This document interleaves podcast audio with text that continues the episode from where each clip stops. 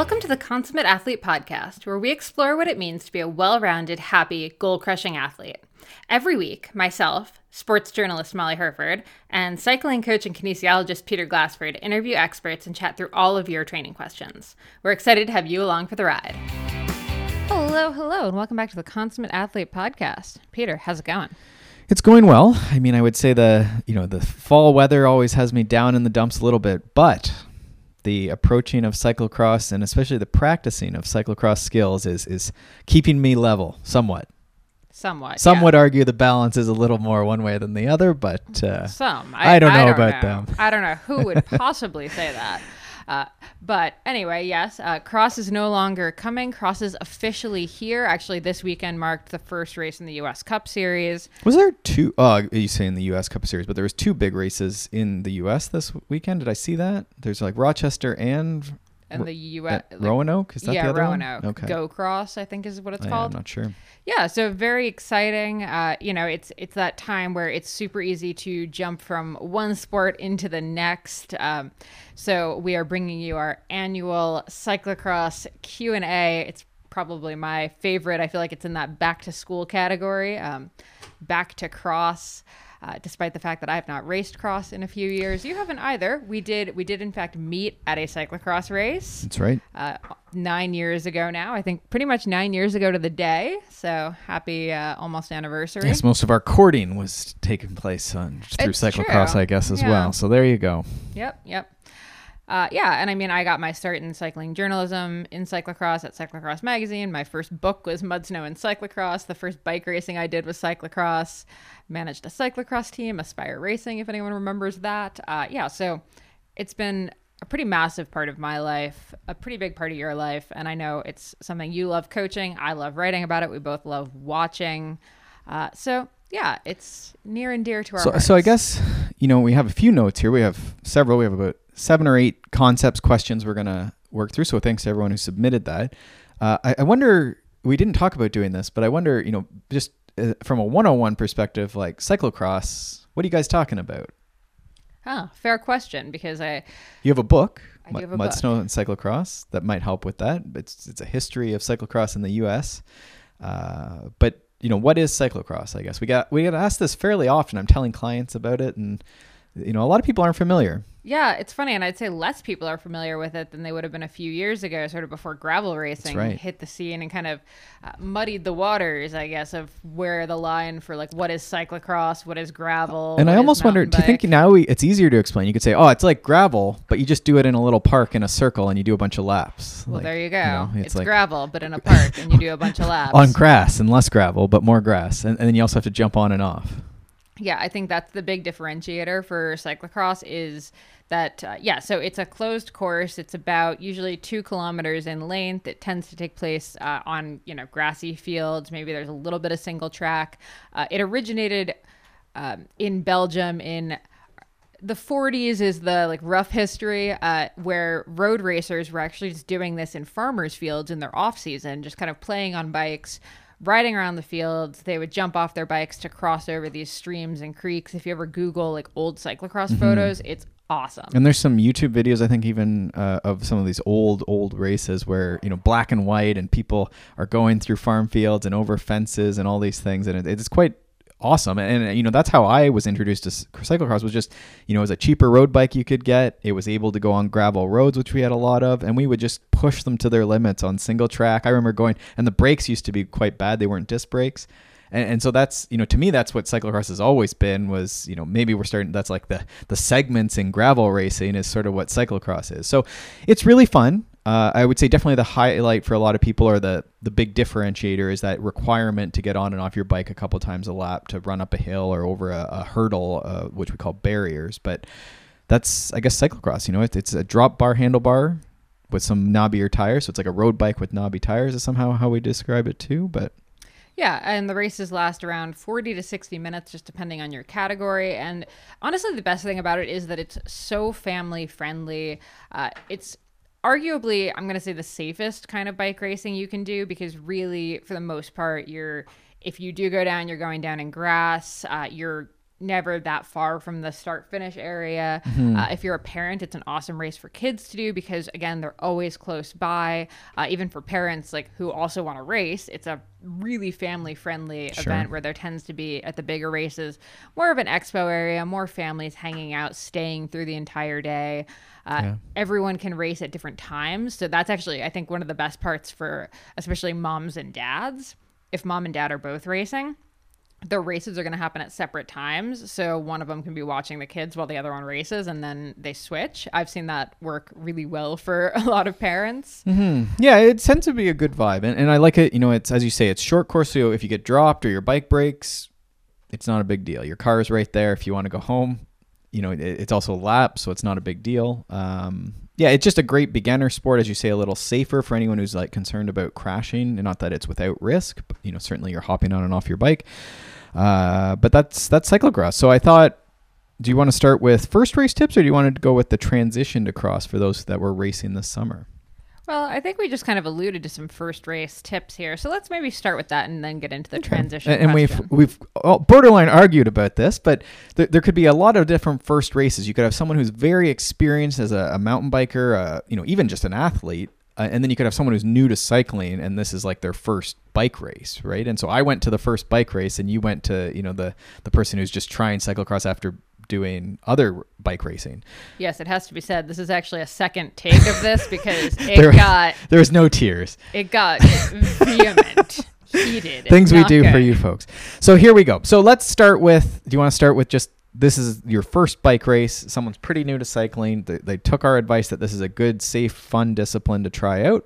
What What are some things you know if we're gonna try a race? Okay, I like this. Um, my first thought would actually be just planning to be there for most of the day. And I know that's not exactly what you had written on your like first ever bike race thing, but a couple of reasons. A lot of people who are new to racing, like if you've raced maybe like a 5K running race before, for example, uh, you've shown up maybe an hour before your race start just to get your number, pin it on, find parking, whatever, and get to your start line. Uh, with cyclocross, though, you do actually want to get there early so you can see the course. This might not mean pre riding. We'll talk about that in a second. But you do want to give yourself plenty of time to get there, get your bike set up, get your number, just get the lay of the land. Because often, I, this is maybe like a not a global thing, but often a lot of cyclocross courses can be a little bit confusing, especially if you've never been to a bike race before as far as like where the start is, where registration is, all that stuff. Mm-hmm, mm-hmm. So give yourself a few extra hours, honestly, and you're gonna want to watch another race. So that's actually probably my one tip is get there early enough to see another race, like to be able to wander around the course, whether you're riding around the course or you're walking around it. Watch another race happen, so you kind of know what you're in for. Okay. So And I heard a couple nitty gritty tips there of uh, pinning numbers is pretty common in cyclocross. I would say most races would, you know, you have body numbers rather than a number plate, which every other discipline, well, not every other discipline, but a lot of the other, you know, mountain biking certainly is just a big plate on the front of the bike. Cyclocross, because you're changing bikes potentially, um, you know, and, you know, once you get into cyclocross, you might have two. Uh, and you're allowed to change it so you they, they don't put it on the bike in any case. And then the other thing was the pinning. I find the pinning takes me like three hours every and i can never find the pins. Even though they usually give you the pins I, i'm always four short and you need four uh, so in any case give yourself as molly says lots of time also, if anyone has seen our giant bag of safety pins, we are still looking for it. It is gone. It's been very disruptive. Um, so that's that. And then what was the other thing I heard? So they were walking around the course maybe to preview it um, because sometimes it's muddy. And so one of our arguments that we had was about, you know, do you pre-ride the course? It, it is good practice, especially if you're nervous. I do agree with you on that. That if you could pre-ride the course, you're probably going to feel better about it. But we do have to be careful that you know you don't expend too much energy before the race. This is true for everyone. But if you're new to cycling, if we start having you ride all day before your race, you might not have as good experience. So you do want to have a sense of what is the course. Are there areas that are a little more technical? Most races are not going to send their beginner riders into something very treacherous either. So if you are new, I think you'll be okay. Even just showing up and going to the start line and starting, I, I think you'll be okay. But uh, it is good. Most people do like to know what they're riding towards. Um, so if you can walk around the course and, as Molly says, just take in a race, uh, that would be great.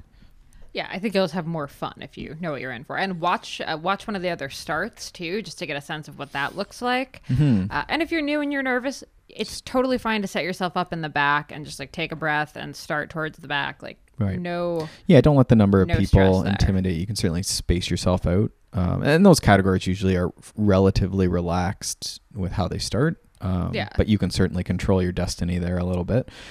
Uh, okay, so now let's assume is that a, good for beginners? We uh, pin your numbers, show up with lots of time, maybe go with someone. Oh, and then my other thought was, you know, maybe not the big, you know, don't go to Rochester UCI cyclocross or something like this.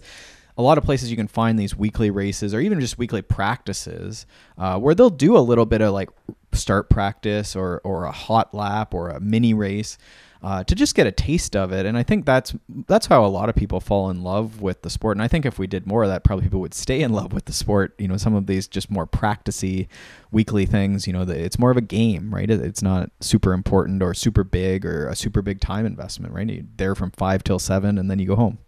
For sure. Uh, my uh, it's funny though because my other thought, my last thought was actually like almost the opposite, which was not not necessarily find a big race, but plan to spend the entire day there. Because I actually really think staying to watch the elite race, whether Sure. it's a local elite race or it's you know a big UCI elite race, I think is so worth it. Because honestly, spectating cyclocross is as fun, if not more fun, Yeah. than racing it. Yeah.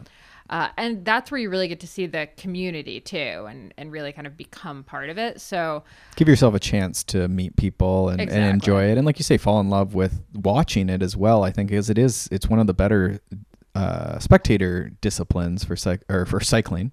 Uh, and, and sometimes there's beer gardens uh, if you choose uh, often like coffee trucks or, or things like this too. They, they tend to do a better job than a lot of the other cycling disciplines at having some sort of expo and and foods stuff around right so have a coffee you know enjoy a fall day often there's fall colors so it's, it's just such a great way to be out and active in the fall right i think if, if uh, the other ways to describe cyclocross is well what else are you going to do in the fall i guess as a cyclist It's true. Uh, and then the I'd say overarching tip that we'll get into as we get a little more specific is bring enough warm clothing. Like always plan for it to be like 20 degrees.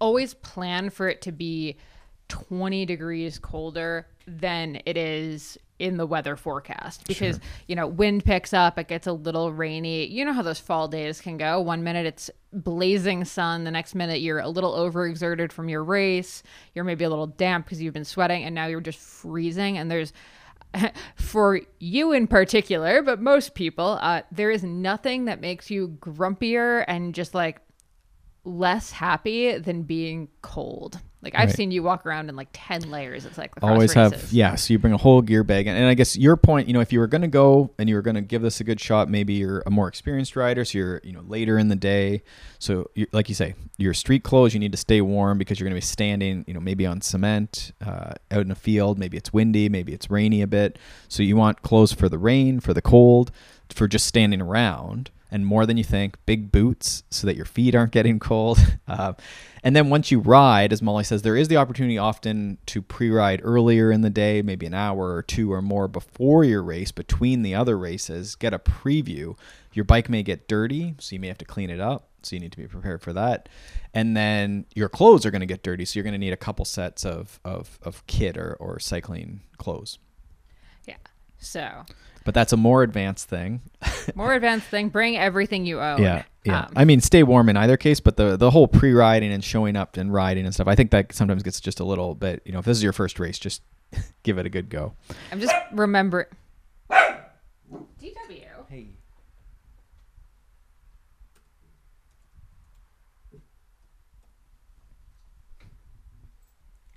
Well, now I'm just remembering our year of uh, managing and mechanicking in Belgium uh, when when the one mechanic made fun of me for my refusal to wear like 18 layers.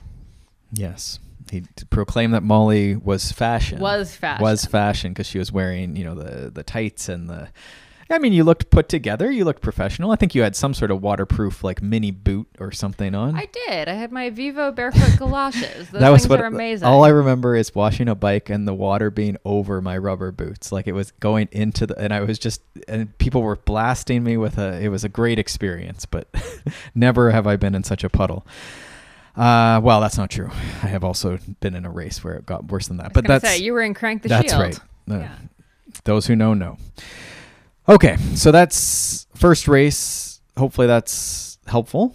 Yeah. Um, oh, so we didn't really get into like the 201 first race tips though. So if you are like an experienced bike racer, so I would say if you can pre-ride, pre-ride. If you can't pre-ride, definitely make sure you've walked the course. Maybe even just pre-ridden little sections of it. Honestly, like it's not that you have to ride the entire thing, but if there's a section where you know it's a difference of like can I ride it versus am I going to have to run it, it's probably worth just and this is investigating that. with clients we're looking at you know that there's often a tech guide or a schedule on the website uh, if not an official tech guide where you can see they'll say it'll say like practice or, or something you know pre-ride windows. And so we're always looking where are the pre-ride windows? And there'll often be a couple depending on when you race in the day. If you race first thing you can probably just ride before your race and that's sort of your warm-up uh, so you maybe do a couple efforts, you do a lap during, you know, you've seen it, you warmed up, you get to the line, and away you go. So the first race of the day is is early, but you don't really have to worry about anyone else's race. And then the later races, it's always this, you know, which window is longer, which one's too close to your start to get cleaned up and take care of your bike. So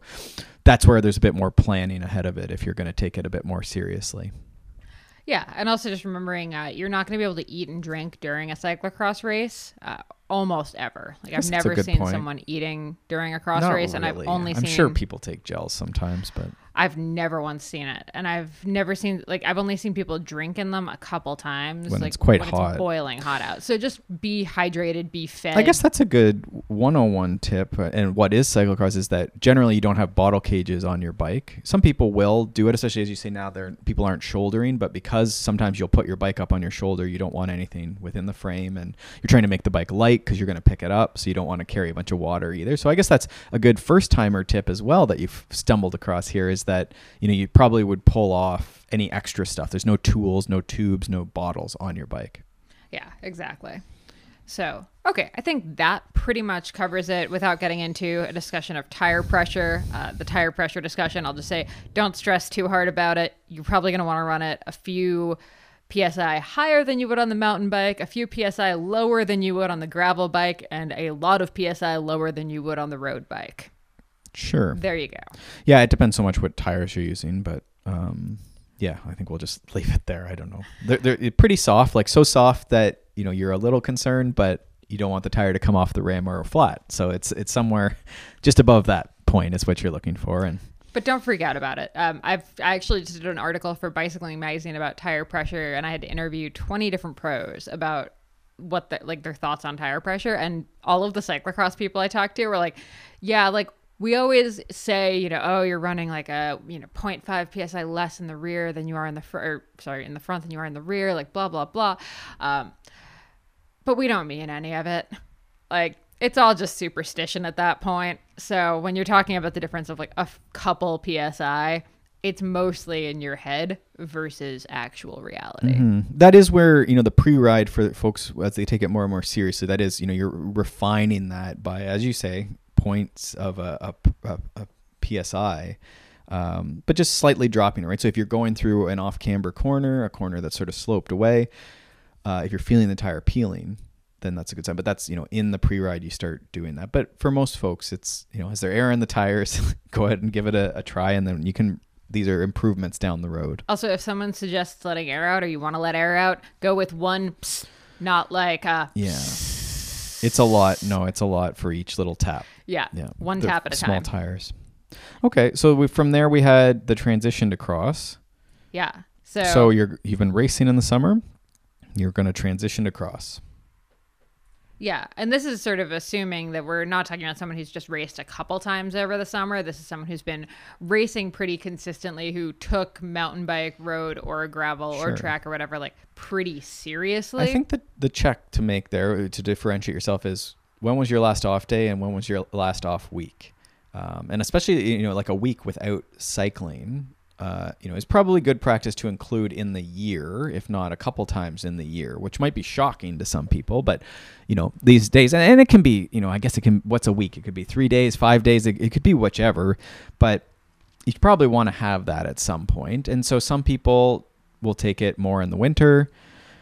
Some people take it in the summer and they'll go away on vacation, but you want to sort of know when that was. And, and I think if you've been burning it, you know, for a long time, you raced fat bikes and Zwift and track and road and gravel and mountain bike and all this stuff, and you just haven't had a, a break, especially from racing, let alone training, uh, you probably want to be careful coming directly into cross. Yeah, that's a mistake I made my like second year of racing cross. It was the year I did my first Ironman as well, and I literally went 2 days after my first Ironman into cross practice and I was hobbled by the end of that season. Yeah, and I mean, it can certainly be done. I mean, I'm sure you did it, and I've seen lots of people do these big things, but it's it's just the the recovery off of some of those, especially if we're going to talk about big stuff, you know, these hundred milers. It's it takes a while uh, you know, on the order of, I would say, you know, weeks, if not months sometimes, depending on how deep you end up going.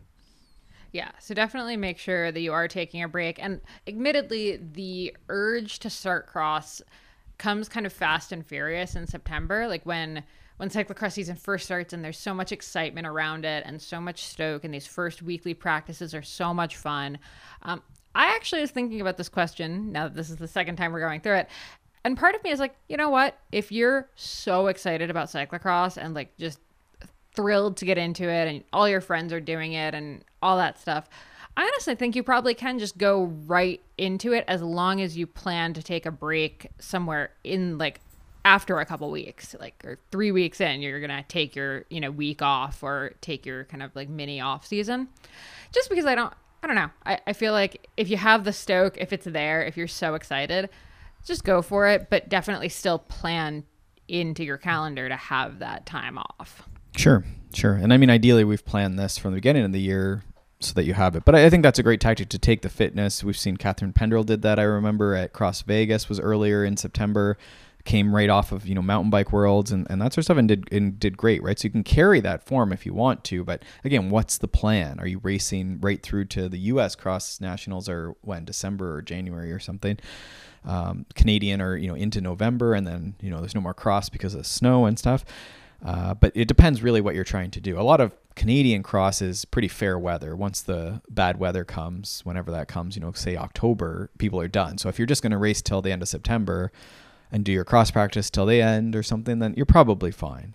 Uh, but again, it all depends how deep are, are you from you know training and racing, and then how serious are you pushing these cross races.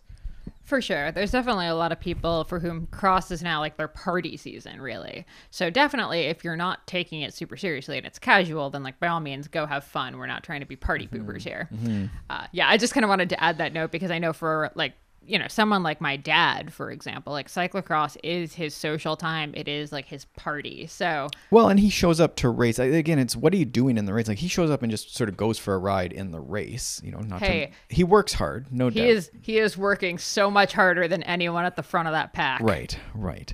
Um, so I think it depends what you're trying to get out of and how hard you're pushing it. But any for other sure. notes if we're looking at this? So we said with transition across. The other thing uh, for adults to remember uh, is that you know you may have not done a dismount in a while or run vigorously up a hill in a while, let alone sprint uh, up a hill. So you do want to you know take a few rides and ease into it. You know you have a different bike you're going to ride, so good bike fitting practice is to not go super hard or super long for you know days if not weeks.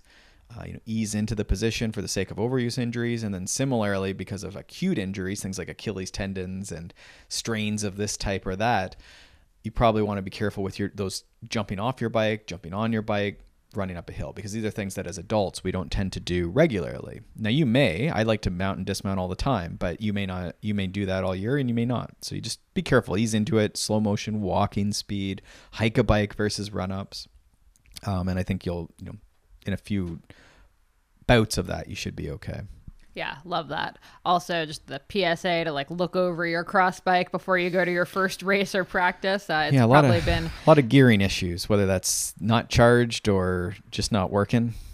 Yeah, might have been collecting dust for the last couple years. A lot, lot, of people didn't really have 2020 or 2021 cross. Yeah, seasons. maybe you did like a 2019 super muddy race and then put it away, and it's been locked up since. Yeah, yeah. Check that those, bike might need some uh, some TLC. Check those wheels roll. Okay. That's good. So transition to cross. Yep. Perfect. Uh, okay. The do you want to go into dismount troubleshooting maybe since we just talked about dismounts and remounts here? Uh, Well, you had starts and you had running. We just were talking about running. I don't. Let's let's save the the troubleshooting stuff's more like advanced. Let's save that. Okay. Uh, okay, then let's talk about starts because, you know, in in a lot of races, starts aren't necessarily like the be all end all. Certainly in running, start really doesn't have a ton to do with how your whole race is going to go. Um, now, mountain biking, obviously, it matters. Road, as long as you start with the pack, you're fine. Cyclocross, the start really matters uh, because typically, like mountain biking, the start is in a wide open area. It's usually on either gravel or road, usually road if it's more of like a professional race. Uh, but it could be on a big grassy field in a more casual race environment. Uh, either way, really wide for a couple hundred meters, and then it tends to turn abruptly and get really, really tiny. So, where you are in the start really matters if you're trying to do well, because you just don't have that long to to get back to the front. And once you're at the tail end, you're going to be doing so much more work to move up. Right. Yeah, and everyone's you know back from the start is moving slower. So if you're riding with them, you're losing time on the the leaders, right? And Yeah. not you know you could get back up if you're quite fit, but uh, you're at a disadvantage if you, versus having clear Yeah. road in front of you. So the obvious advice here is okay, go to a cyclocross practice and practice your starts with people. That's great if you happen to have a weekly practice or a weekly series near you, but not everyone has access to that. So, if you don't have anyone to practice starts with, how do you practice cyclocross starts? Well, and I think this is a pretty big concept. I actually just wrote an article for Canadian Cycling Magazine about starts and how they're the thing that you know we should all include more in our, our training. I'm as guilty about this, but you know whether we're starting intervals or how we get started from traffic lights. Again, be careful, look both ways. But you know you have a lot of opportunity to start and stop. And if you think about a lot of the time that people are uncomfortable or falling over, it's it's slow speed transition. So they're slowing right down, whether they put their foot down or not, or they're getting going or they're getting stopped. And if you think about a lot of the crashes, you might be able to reflect on this for yourself. Um, we we often crash in that transition. Uh, the the best example is you know learning to ride rollers. Most people, if you got them, if you held them on both sides and got them going, most people can ride rollers if they can ride a bike, but there's not many people that are comfortable stopping and starting on rollers. And I think it's actually pretty similar outside. Uh, so I think the skill of, of starting is actually very very important to practice a lot. The and once you get down the skill and you feel comfortable starting and stopping, putting a foot down, then you know the the the speed of it and the precision can can improve. But until you're really great at getting going, you know, I think it's the nature is just just practice it and practice it and practice. So all we're saying is stop and start going across a field ten times, or when you do intervals, do it from a standing start. So you- whether it's a threshold interval or a tempo interval, just start it. You know, five good hard pedal strokes, get clipped in.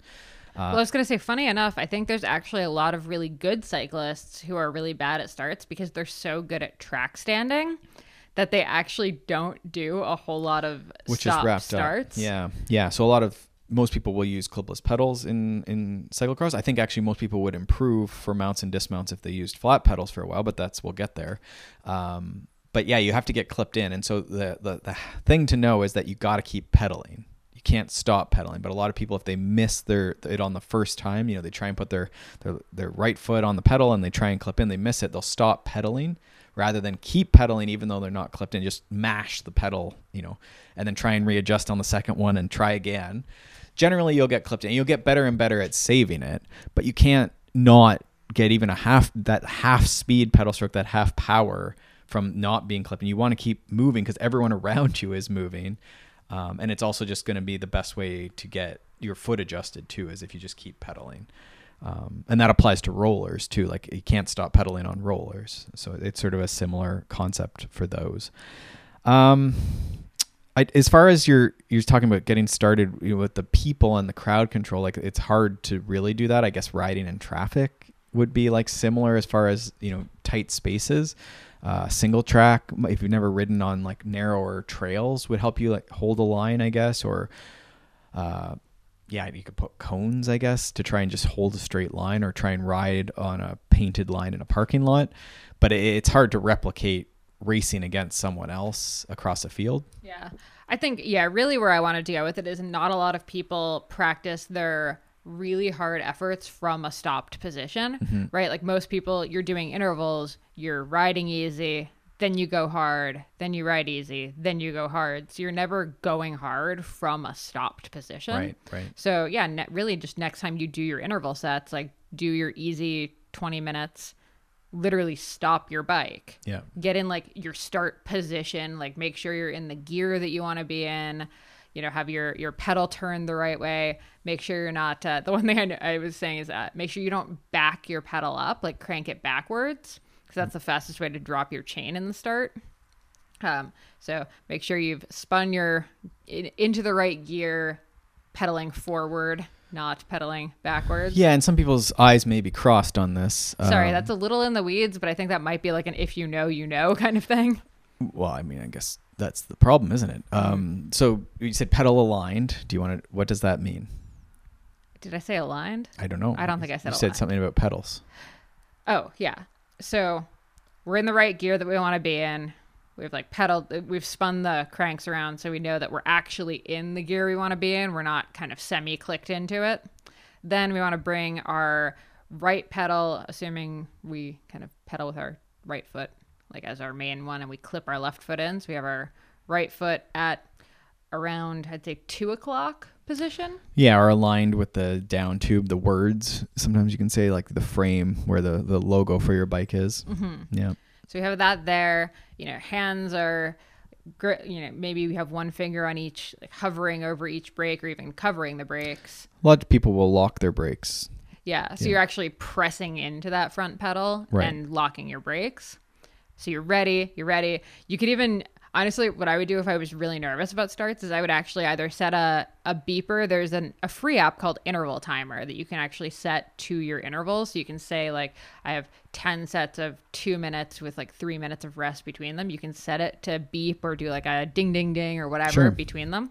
That would honestly be a really fun way to do this where you have that then ding ding ding and when it dings like that's your start that's your start whistle Mm-hmm. so that's when you start going Sure. Yeah, and you could maybe do like a two minute, and then every two minutes it dings or something like that. And maybe you're on a soccer field, and so you do you know down and back on the soccer field, and then circle around, get set up, and then whatever.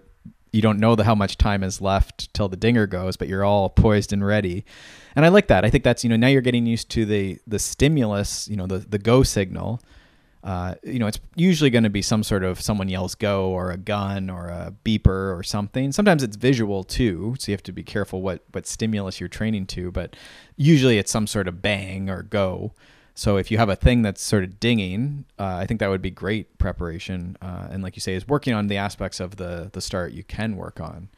Um, yeah and my my biggest tip for in starts is knowing that you're really only going to go that hard for maybe 30 seconds and then it's going to get easier but if you can just stay with it for that 30 seconds and not freak out and not feel like you're you have to pull pull back like know that it's going to get way easier if you just stick with it Yeah, everyone's a little irrational on on these Yes. starts. Yeah, yeah. So you go with it, right? You get caught up in it and you go hard, and then it, it settles in. Uh, is usually how it goes with cross. Uh, reality sets in at some point, and we keep pedaling. Perfect. All right. Before we get into our next question, let's take a quick ad break to chat all about one of our sponsors. We have AG1 by Athletic Greens. Uh, you know, we've we've now been using this for 10 months and let me tell you, it is still my favorite thing in the morning and I feel like I can really notice when I, I haven't been as good and consistent about taking it. Like when we're we're on the road, I definitely struggle a little bit. Even though we have these nice handy travel packs, I still struggle to get it to to remember to get that in sometimes, and I can really tell when I've skipped that.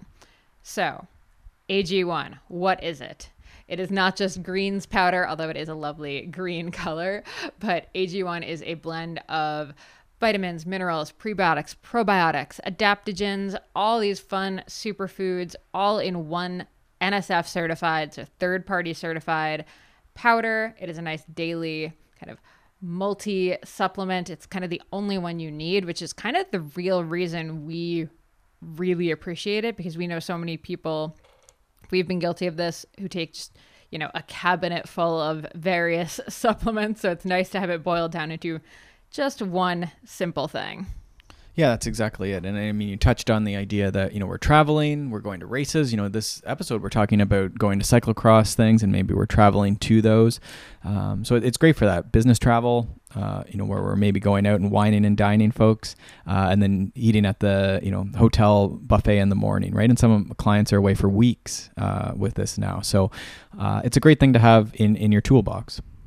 Yeah, it just reminds me of uh, when I was traveling with the cyclocross team four years ago. I didn't have athletic greens, but I did have a glass jar of spirulina, I think, that I was traveling with that I had found in Europe and I was using. And I remember it broke in my uh, carry on bag. And let me tell you, that was not a fun one to explain to TSA because anyone that's seen like algae powder, it is pretty much black powder.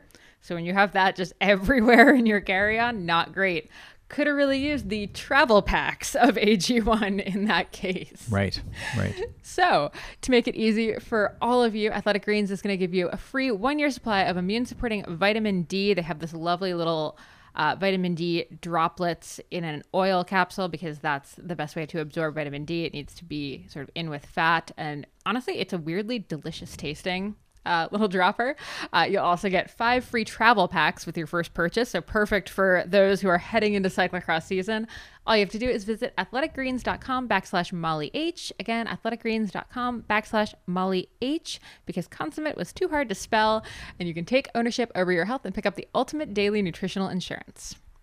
All right, back to our next question here, which is do we want to do mounts and dismounts or do we want to do running? Which makes sense to talk about first? Uh, let's talk about running first. Uh, like, do you need to run for cyclocross? Is sort of the age old debate. Age old debate. Yeah, we've had Bill uh, from CX Hairs on, and we that was one of the concepts we talked about. Um, and, and, I think there's you, you could argue this both ways, which I like. I like these things that are true for both, uh, and it probably depends on the person as usual, it depends. Right. I, I, so my usual answer is you don't have to run for cyclocross. Like at no point in cyclocross, you know, maybe barring you know a very very very muddy race, would you be running for any major amount of time. Um, I, I do think you know, and, and then it's also not marathon running. I was gonna say it's also when we think about what we're doing in cyclocross when we're running, we are running with our bike, right. wearing our bike shoes, up something super, super steep or over something where it's super deep, soggy mud that your feet are sinking into. Mm-hmm. That is a lot different than doing 10K on the road. So, now that said, if you like running, it, it's part of your program, you gradually add it since it is one of the riskier sports to take on, um, especially again as we get older. Uh, it, it's a tough thing. I, I think it's a we include it in a lot of our programs. We like running. Uh, but I don't think you need to start running because you're doing cyclocross. I think what you need to do is what we just talked about earlier do cross practices that include first slow motion walking, speed, dismounts, mounts, walking beside the bike, and then slow motion, what we call hike a bikes rather than run ups to start, gradually increasing the amount you're doing and the speed you're doing and the fatigue you're doing and the repetitions you're doing. Um, so that I would say you need to include mounts and dismounts and run ups in your cycling training, but you don't need to have specific running workouts. Um, I will say that there is probably a mental advantage to being a runner for those moments when there is a lot of running. A lot of people will say they hate getting off their bike or they hate running. And if you're the person who says, no, I really like, I have always said, you know, I probably do better when we have to run beside our bike than when I actually have to pedal it. Uh, I, I think that's a mental boost that in those situations probably would serve you well. But we do have to remember that it is a bicycle race. So it's important to ride the bicycle well. Yeah. I really, I honestly think that the whole running for cyclocross thing has really only come because a lot of cyclists want to do some running in the fall season. Mm-hmm. I don't know what I think it's maybe it's the weather, like it's just easier to get out for a 20 or 30 minute run than it is to get out on your bike when it's pouring rain and just kind of getting crappier and colder out. Right. But I think it's this weird like But it's a separate question, right? Like yeah, exactly. Yeah. Like do you want to run? Then okay, great. Like we can incorporate some running into your training, but do you need to run for cyclocross? Not really. Mm-hmm, mm-hmm. Yeah, I mean, and not to say that it couldn't be beneficial to a program, but it is, you know, it, it would be considered cross training. And so usually I get criticized or, or, you know, some clients come to me because we include cross training more uh, and are more open to it than a lot of cycling coaches might be. Uh, but then it is sort of odd to decide in the competitive season, again, if we're taking cross seriously, and, and you see this all the time with even pros, that all of a sudden, you know, like you say, the weather goes and it's, oh yeah, I run, I'm a runner, I'm a cyclocross. Well, it's no, you just, you're just, you're just all of a sudden doing the 8K run, you know, from nothing, and then you're injured, you know, you never run again. So I, I think well executed, it's great, but I think we want to, it's a separate discussion if you want to include running in your, your programming um, yeah, it's funny. I would almost say the time spent running would actually be better spent on strength to me for cyclocross, uh, simply because like when you're talking about cyclocross, if you think about picking up the bike, like that is significantly more difficult than running like 10 feet. Uh, if you have, you know, a cyclist's upper body, we'll say. Uh, mounts and dismounts really depend on some decent core strength and like some good upper body stabilization. So, well, or even just athleticism, like that's definitely mm-hmm. what I see. Is it's just it's it's way more coordinated and variable than most things we do in cycling, where we're strapped into the bike and you have four, you know, five points of contact. Whereas with a, a dismount, all of a sudden, you know, there's a point there when you think about when once you're clipping out, where what is there two? Uh, you're down to two, yeah. right? So it's become much less stable. You're moving sort of side to side and twisting. So there's a lot of stuff that as cyclists we don't, especially if we've been doing this for a long time and this is new. It, it just it's this is where questions like what we're coming into is some of these troubleshooting things with the mounts and the dismounts is it's it's athletic and it's explosive and it's a little different. Uh, and, and, that's marathon running is probably not going to help because you're not connected to anything, and it, it's just you know you just do the same thing over. It's it's just cycling right without a bike in a lot of ways.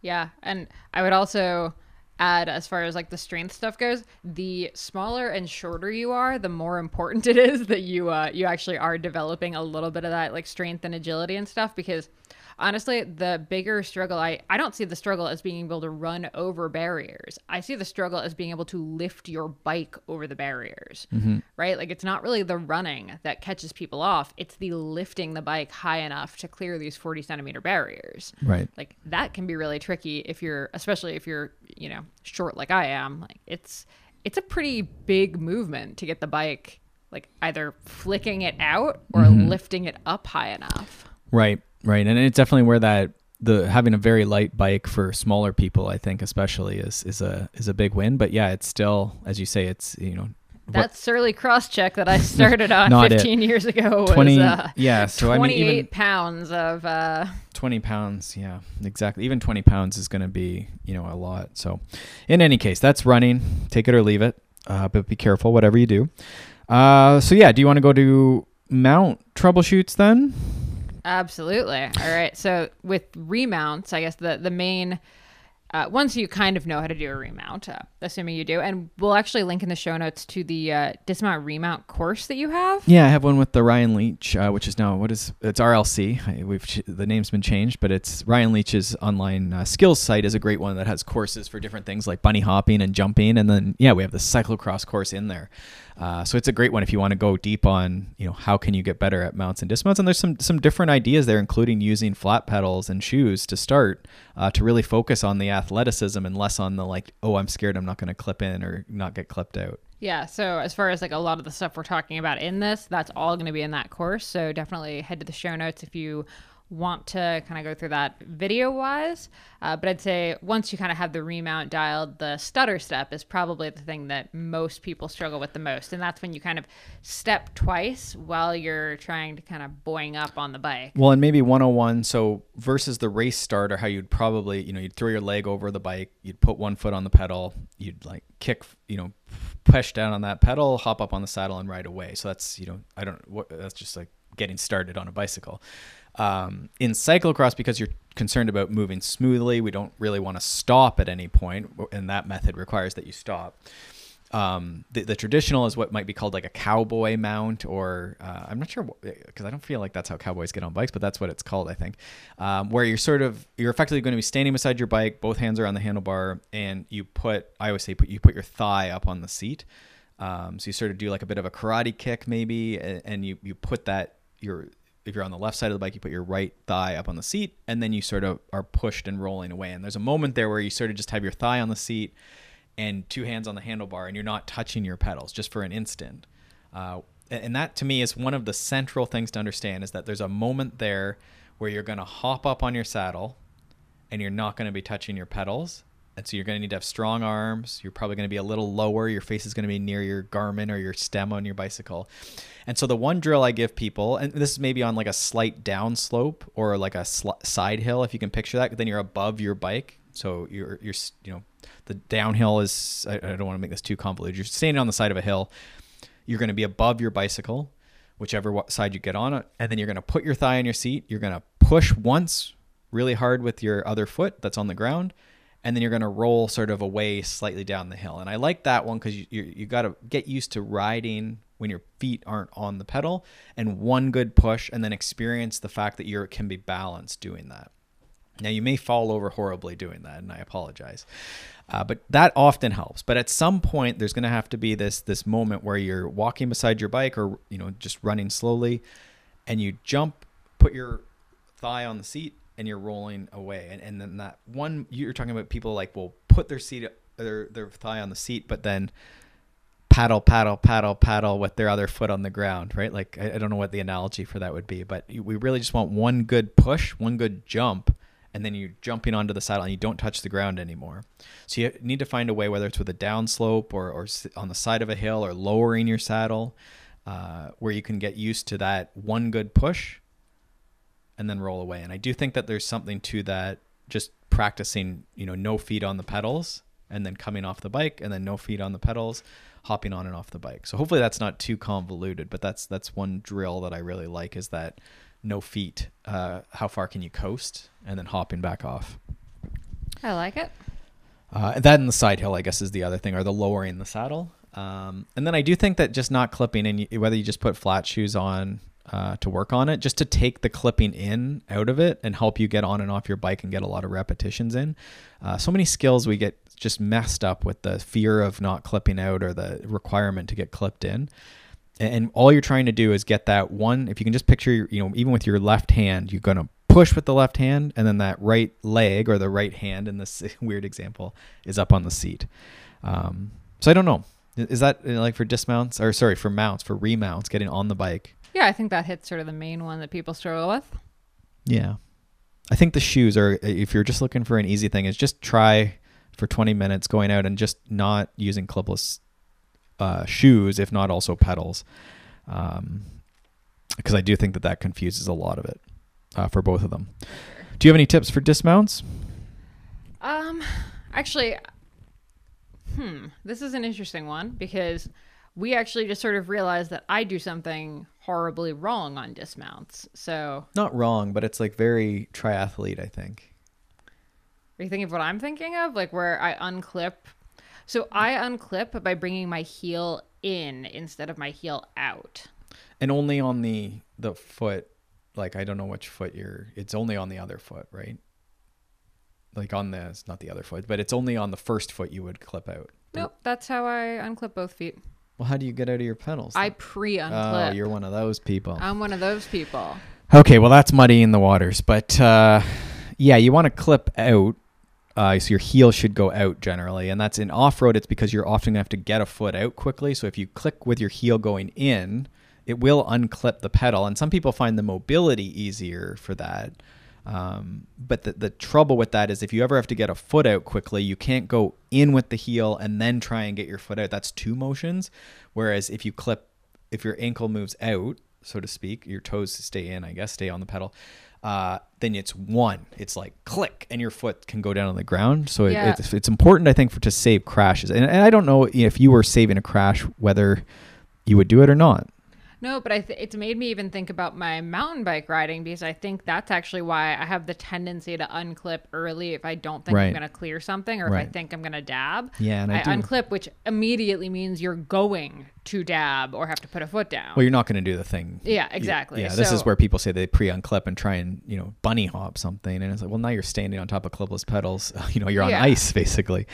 Um, so yeah, so I think again, this is where the clipless pedals is confusing because it's the skill is not actually in the clipping out. That's just other stuff. Like that's a separate concept we'd have to work on. Is how do you clip out and maybe you have a mobility thing or, or different pedals or or whatever. But we're talking about getting off your bike while it's moving. And so we swing one leg over and all of our body is on one side of the bike. Um, and then eventually you're going to hop off to the side and keep on running, right? Ideally, you run, you land running effectively, and so the bike never stops moving, and that's that's like our our goal eventually.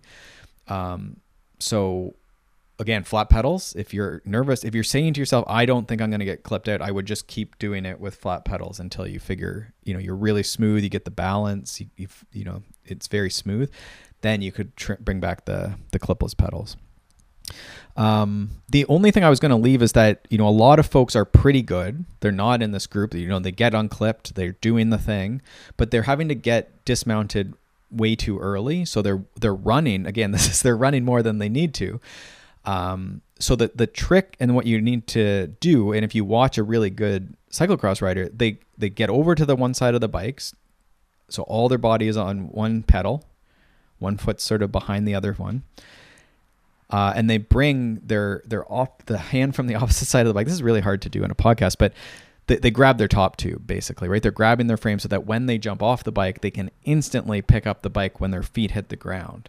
Uh, and that's the next level is then you can lift the bike instantly so you can get off your bike you know two steps before it's one two over is how that footwork goes um, so that's that's the next step and and you don't do it at full speed you do it walking speed one two over uh, but that's that's what we're looking for. And to do that, you need to get that hand onto that top tube. So again, we have that course. I have a couple free videos too. We'll link to that I've done with Canadian Cycling Magazine over the years um, that are great and sort of divide those out. So lots of help out there for you. But again, when we're trying to find time and, and smoothness, like that's something that you could dedicate all year to without even having to go running or anything like that. And, and there's always little improvements we can make them variable, right? Like we could be doing that uphill, downhill, on a corner.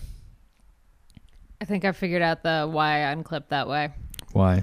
Uh, because uh, if you start if you started on the road, if you started in road shoes, they're actually pretty hard to get your ankle like to get your foot out to go out that far. Right. Because you have to go much more aggressive to unclip a road pedal. Right.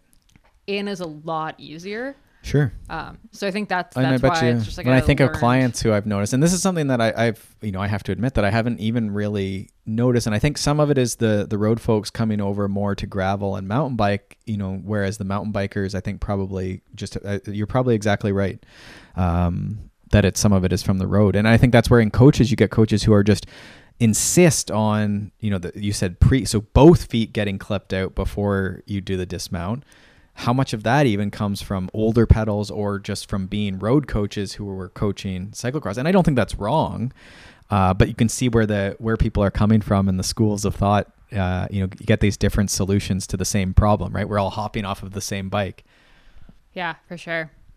Cool. Uh, were there any other questions you wanted to hit on?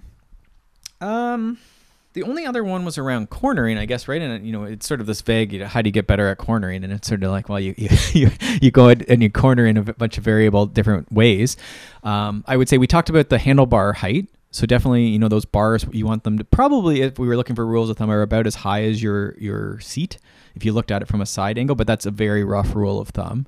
Actually, to be fair, we didn't talk about handlebar height in this one. We talked about it in the episode that we have bleeped out because we argued too much in it. Okay. Uh, so what we said in that one was if you have been using your gra- if you're planning on using your gravel bike for cyclocross or you've been using your cyclocross bike for gravel, you might have set it up differently where the handlebars are a little bit higher. You might have put the bars higher just to be a little more comfortable for those 100, 200 mile uh, excursions. So cyclocross, you can actually feel free to just drop your bars a little bit, get yourself into a bit more of an aggressive, racy position. And as always, you know, if, if your back cramps up or you don't like them that low, like you don't have to do it. But that's generally what that's what you'll see is is lower handlebars will you know your your hands are getting closer to the tire. Uh, you know, it's sort of this. I, I always use the chopsticks analogy. It's very hard to use chopsticks from the top, which I think is the proper way.